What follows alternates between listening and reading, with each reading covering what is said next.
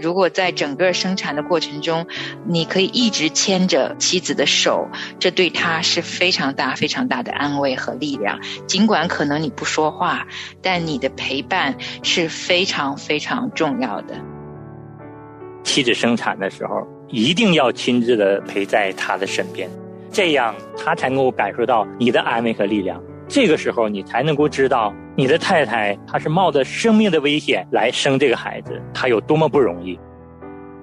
这个时候你真的就是很需要自己的先生，你真的就是想靠在他怀里哭。我觉得让自己心中的这个真实的情感，真实的心理需求就自然的流露吧。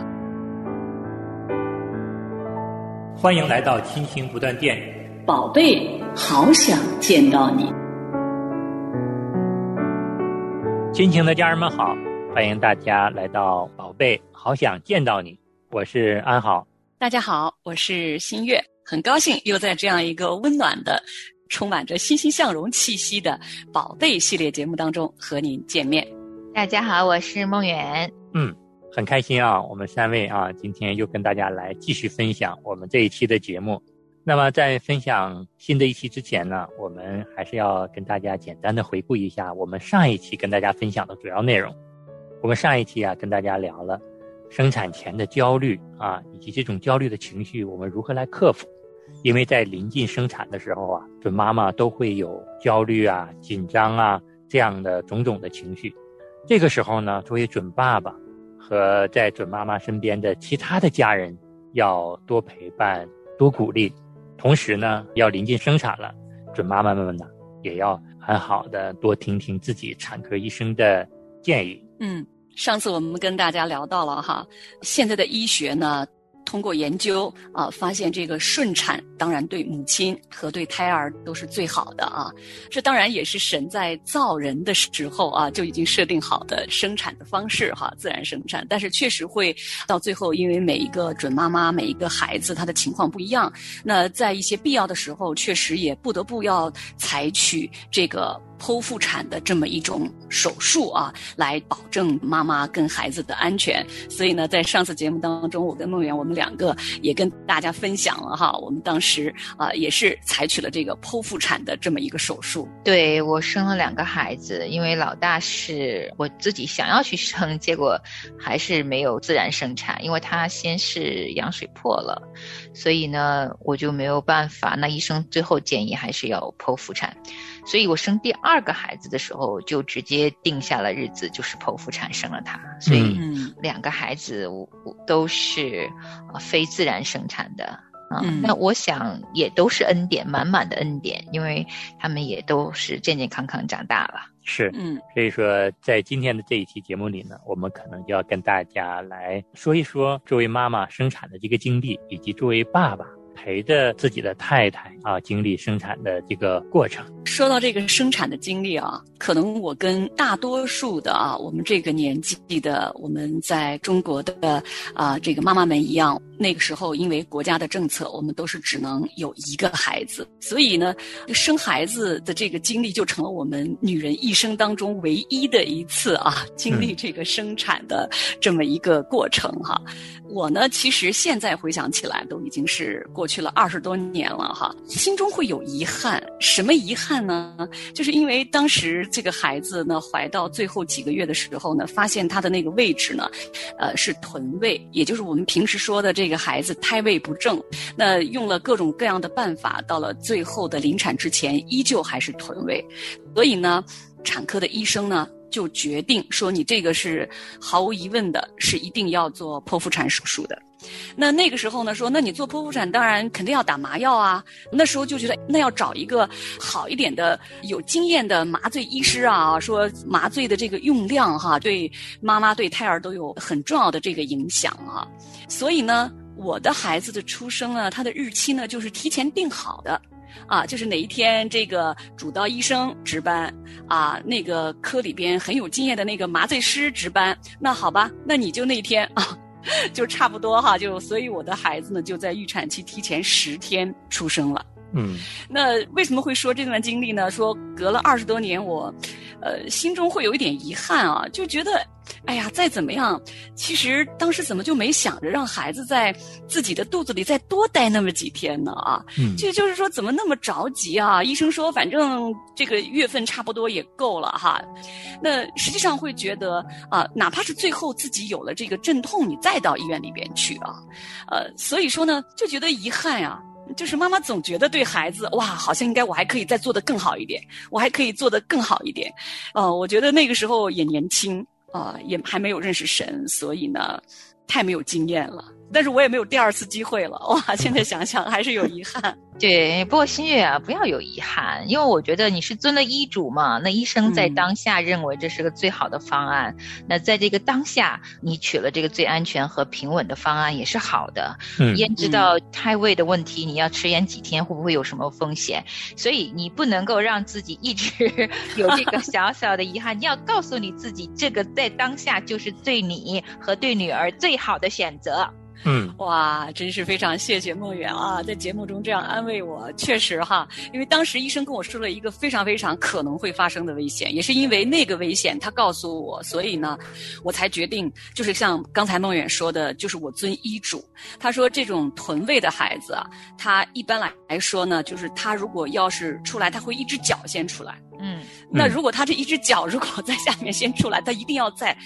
一个非常非常短的有限的时间把孩子取出来。那如果比如说可能如果我家离医院又远呀，啊、呃，这个路途上再有什么问题的，如果你在半夜发作呀，等等等等可能会出现的情况吧，他说那可能就会比较危险了。哇，这么一说，那毫无疑问呢、啊，一定要遵医嘱啊，怎么样能够保证孩子的安全？那当时这是唯一的选择嘛。嗯，是，对，所以记得哈，就是我觉得母亲啊，在临产的时候，一定是在这个当下，我们已经是自己非常紧张了。当时最最最最重要的就是母亲跟胎儿的平安，就是平平安安是第一选择。就是我有时候我们事后去想，可能也许会有一个更好的方案吧，为什么我们不嗯多问几家，也许会那样，也许会那样。但是人生就是这样的，我们回望的时候啊，嗯、也要给自己以肯定，我每一步路都有可能会有一点小小的遗憾。我觉得每一个大的事情来临之前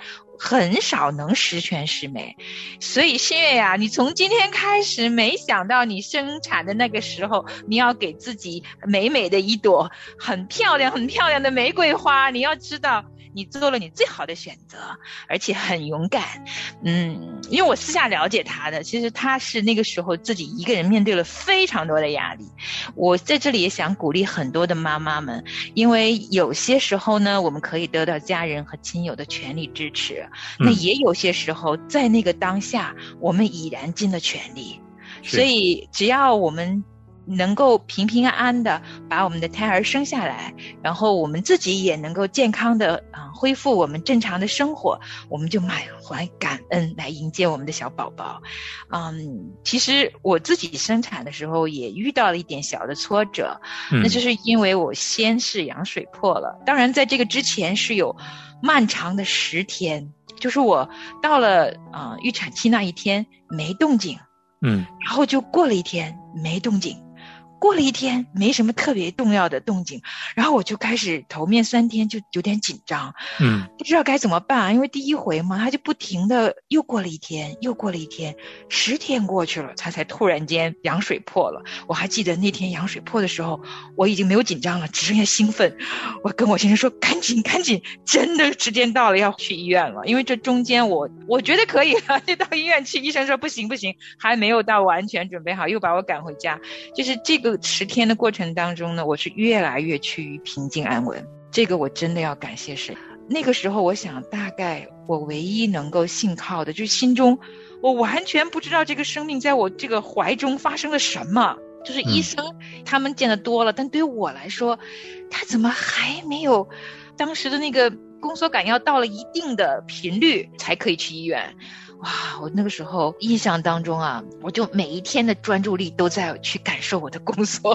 走路吃饭睡觉都恨不得能够感受到一些什么。可是现在回想那十天啊、呃，我最慌神的时候真的就是我可以放一个安静的音乐，打开我最爱的圣经，嗯，我也不太记得我那时候读了什么经文，大概是不管是什么，只要是圣经就好。嗯，我不知道无数个夜晚突然间惊醒的时候多少次，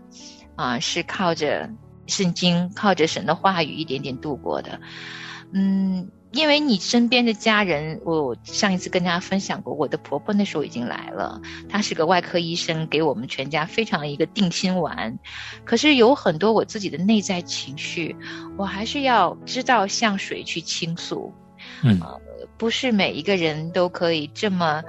幸运的有一个可以去倾听的一个人啊、呃，不管是你的爱人还是你的家人。虽然我那时候也被家人和朋友关怀着，但是夜深人静的时候，我承认那个时候是有一种很深的孤独感，还有我不知道，因为即便我问他们，他们也不知道，就是在我怀中的婴孩到底发生了什么，没人知道。在那一个情况下，我只能去求助掌管生命的神。我觉得那几天那几个晚上就是跟神特别亲，因为真的只有他知道发生了什么。是我不知明日将如何，每时刻安然度过。我不求明天的阳光，因明天我转一暗。我不为将来而忧虑，因我知主所应许。今天我必与主同行，他深知前途光景。许多事明天降临到，许多事难以明了，但我知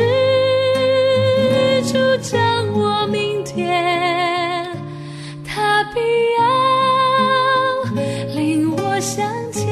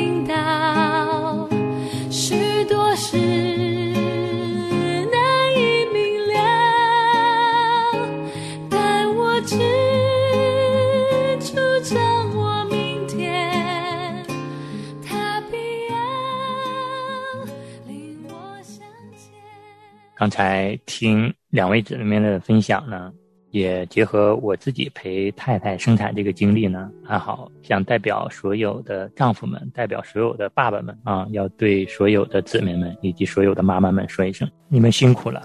那安好在这里呢，也跟大家分享一下我陪太太生我们两个孩子的经历。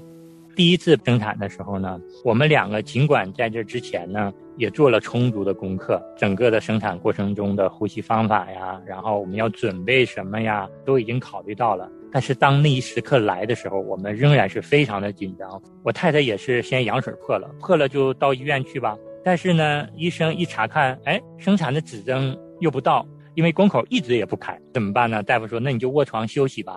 然后医生又不断的过来查看，查看一次没有啥变化，查看一次没有什么变化，真的是非常的焦急，别人又帮不上什么忙啊，我们两个只能就是在那儿祷告，祷告神，盼望母子平安。然后等到了第二天的下午，医生来检查的时候，然后就问我太太，你需不需要上催产素啊？我太太说打吧。这个催产素上了之后，宫口才一点一点的开，等到晚上九点多了，医生来检查说开了六指了，但是开的也非常非常的慢。医生说撤切吧，然后撤切完第一个孩子，我家女儿才出生。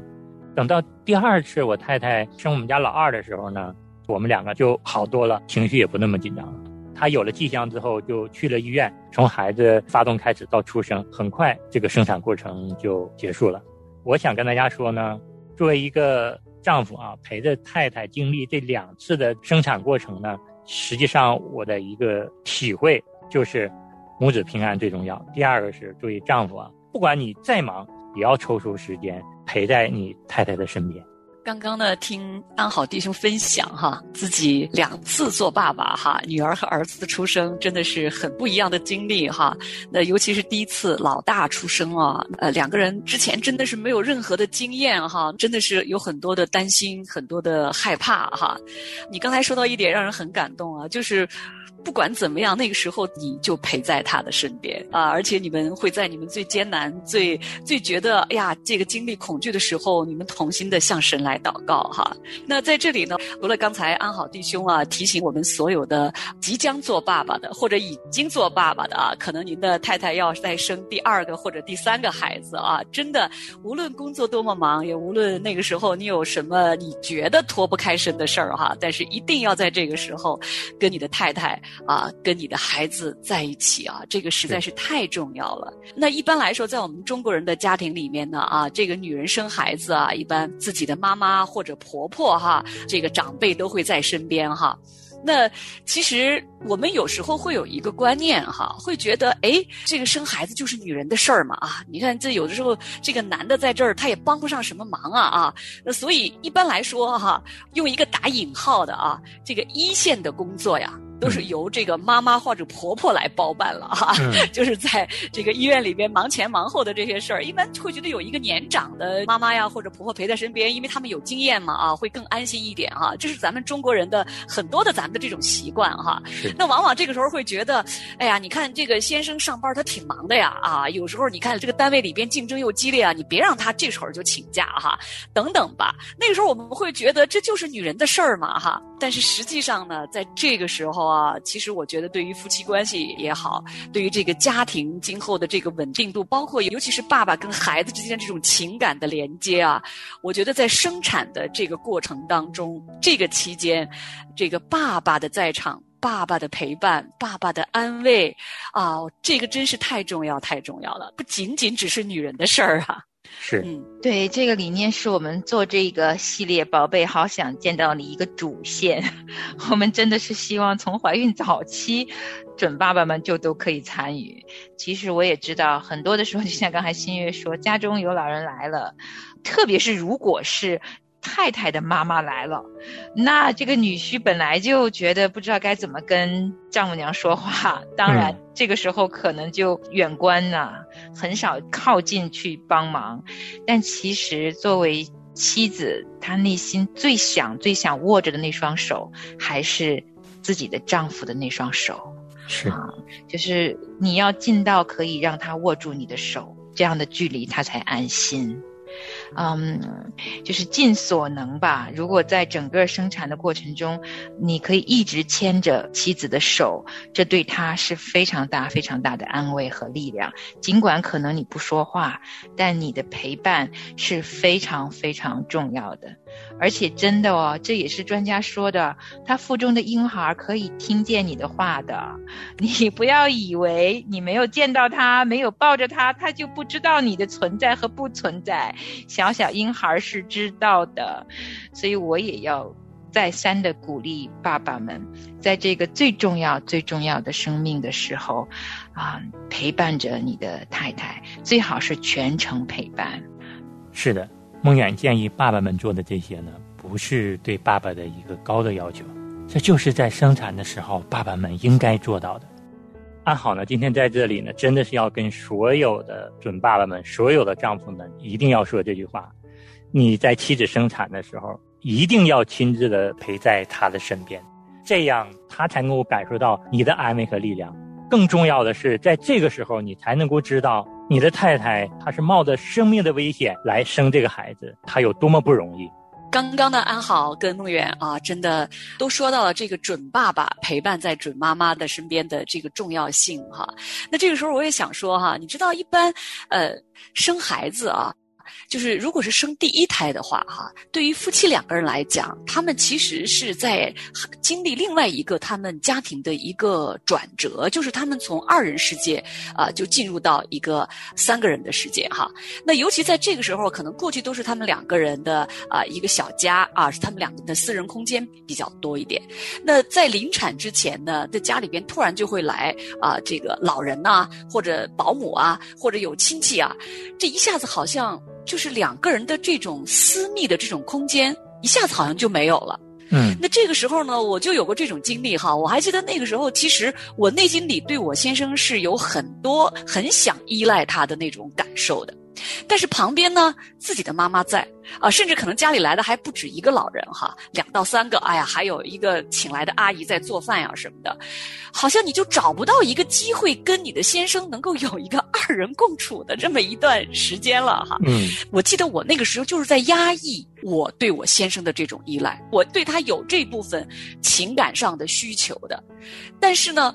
就是因为周围人多，好像你就不好意思在老人家面前表露出来你对你丈夫的啊、呃、那种亲密啊，或者亲昵啊，或者那种依恋啊哈。嗯。所以呢，就是把自己的这种真实的这种情感的需求、心理的需求呢，我就隐藏下去，然后表面上都看不出来。那我也告诉我自己啊、呃，那个时候就说，哎，那生孩子就是我自己的事儿，我得自己扛着。等等吧哈，所以这个时候呢，也要特别提醒啊，这个正在待产的妈妈们啊，如果这个时候你真的就是很需要自己的先生，你真的就是想靠在他怀里哭，就是你疼痛难受的时候哈，我觉得让自己心中的这个真实的情感、真实的心理需求就自然的流露吧。是，把你对先生的这个要求都说出来。有的时候你可能越压抑越不说，先生就觉得这么多人在身边好像也不需要我。嗯，我还记得那个时候我先生哈、啊、安好就是你这种心理，他就觉得好像他在那儿，我就说嘛，一线的工作都被妈妈或者婆婆给做了，是，那他就在那个地方，他不知道他要干什么。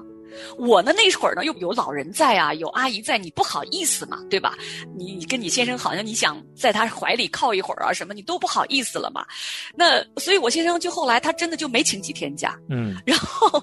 现在想想看，哇，确实那个时候真的是呃太缺乏太缺乏这方面的一些常识了哈。嗯，是啊，你在最需要他的时候就全心全力的表达出来吧，因为这是一个最佳最佳可以让他有这种男人力的时候，你的软弱就是他的刚强，所以呢，你越软弱他就越有这种保护的欲望被激发出来，所以好好利用这个时候，把你的心里的这些依赖感啊，这些需要感啊，用语言表达给他。那当然这是一个很幸运的沟通啊，就是很美好的一个沟通，但有的时候因为真的临产的时候，自己的情绪已经荡到谷底了，就是会觉得你怎么自己能看不出来呢？我记得那个时候我的感受是这样的，没有多余的精力，然后我的抱怨是，你不是应该能知道吗？难道这些常识你不知道吗？嗯，每一个夫妻可能不一样，但我还是鼓励，就像新月一样，我会鼓励妻子们啊，如果可以，当然要利用这个最佳的时候，把你整个身体哪里痛，有多痛，用你的语言描述出来。有时候我们不描述出来，对方不知道。是，我们今天呢，跟大家分享了这么多啊，真的是我们几位自己经历的。我们重新的再回顾这段经历呢，我们每个人心里都不得不承认，我们真的是打心里由衷的要感谢我们的神。不管你在生产的时候你认不认识神，实际上神都在眷顾你和你的孩子。嗯，我们今天在节目的最后也要再一次把我们内心里满满的感恩献给我们在天上的父。是的，而且我相信啊，小小婴孩出生的那一刻，我们在地上有欢喜快乐，在天上也有欢喜快乐。是的，我们今天就跟大家分享到这儿，我们可以做一个简短的预告，下期是我们的最后一期，希望大家也坚持的收听我们宝贝系列的节目。嗯，好，听众朋友们啊、呃，感谢您收听我们今天这一期的宝贝好想见到你，我们下次节目的同一时间我们再见。好，下次见，再见。我的肺腑是你所造，在母腹中你手造，奇妙可畏。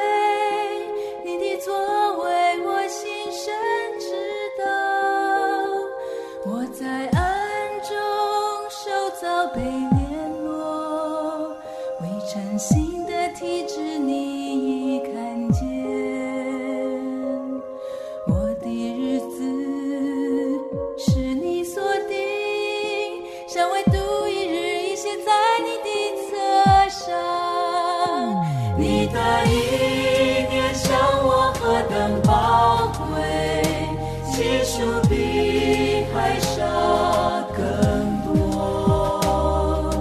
求你检查我，试炼我，引导我走永生的道路。你的意念向我何等宝贵，血手比海沙更多，查我，指点我，引导我走永生的道路，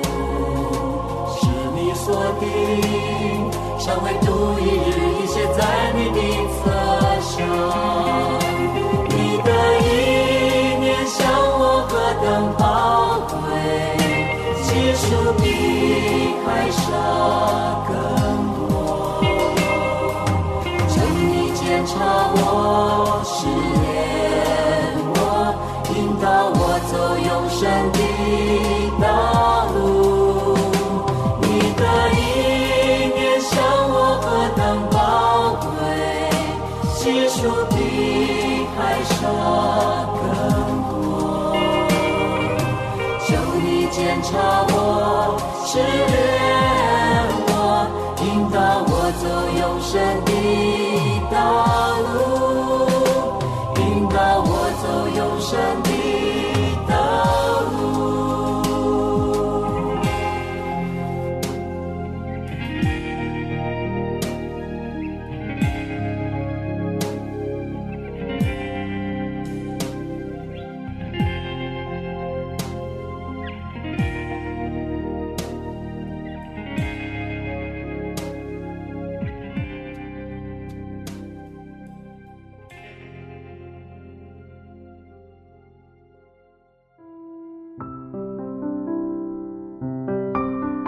亲爱的听众朋友，现在您正在收听的节目是由良友电台为您制作的，每周一到周五播出的亲情不断电，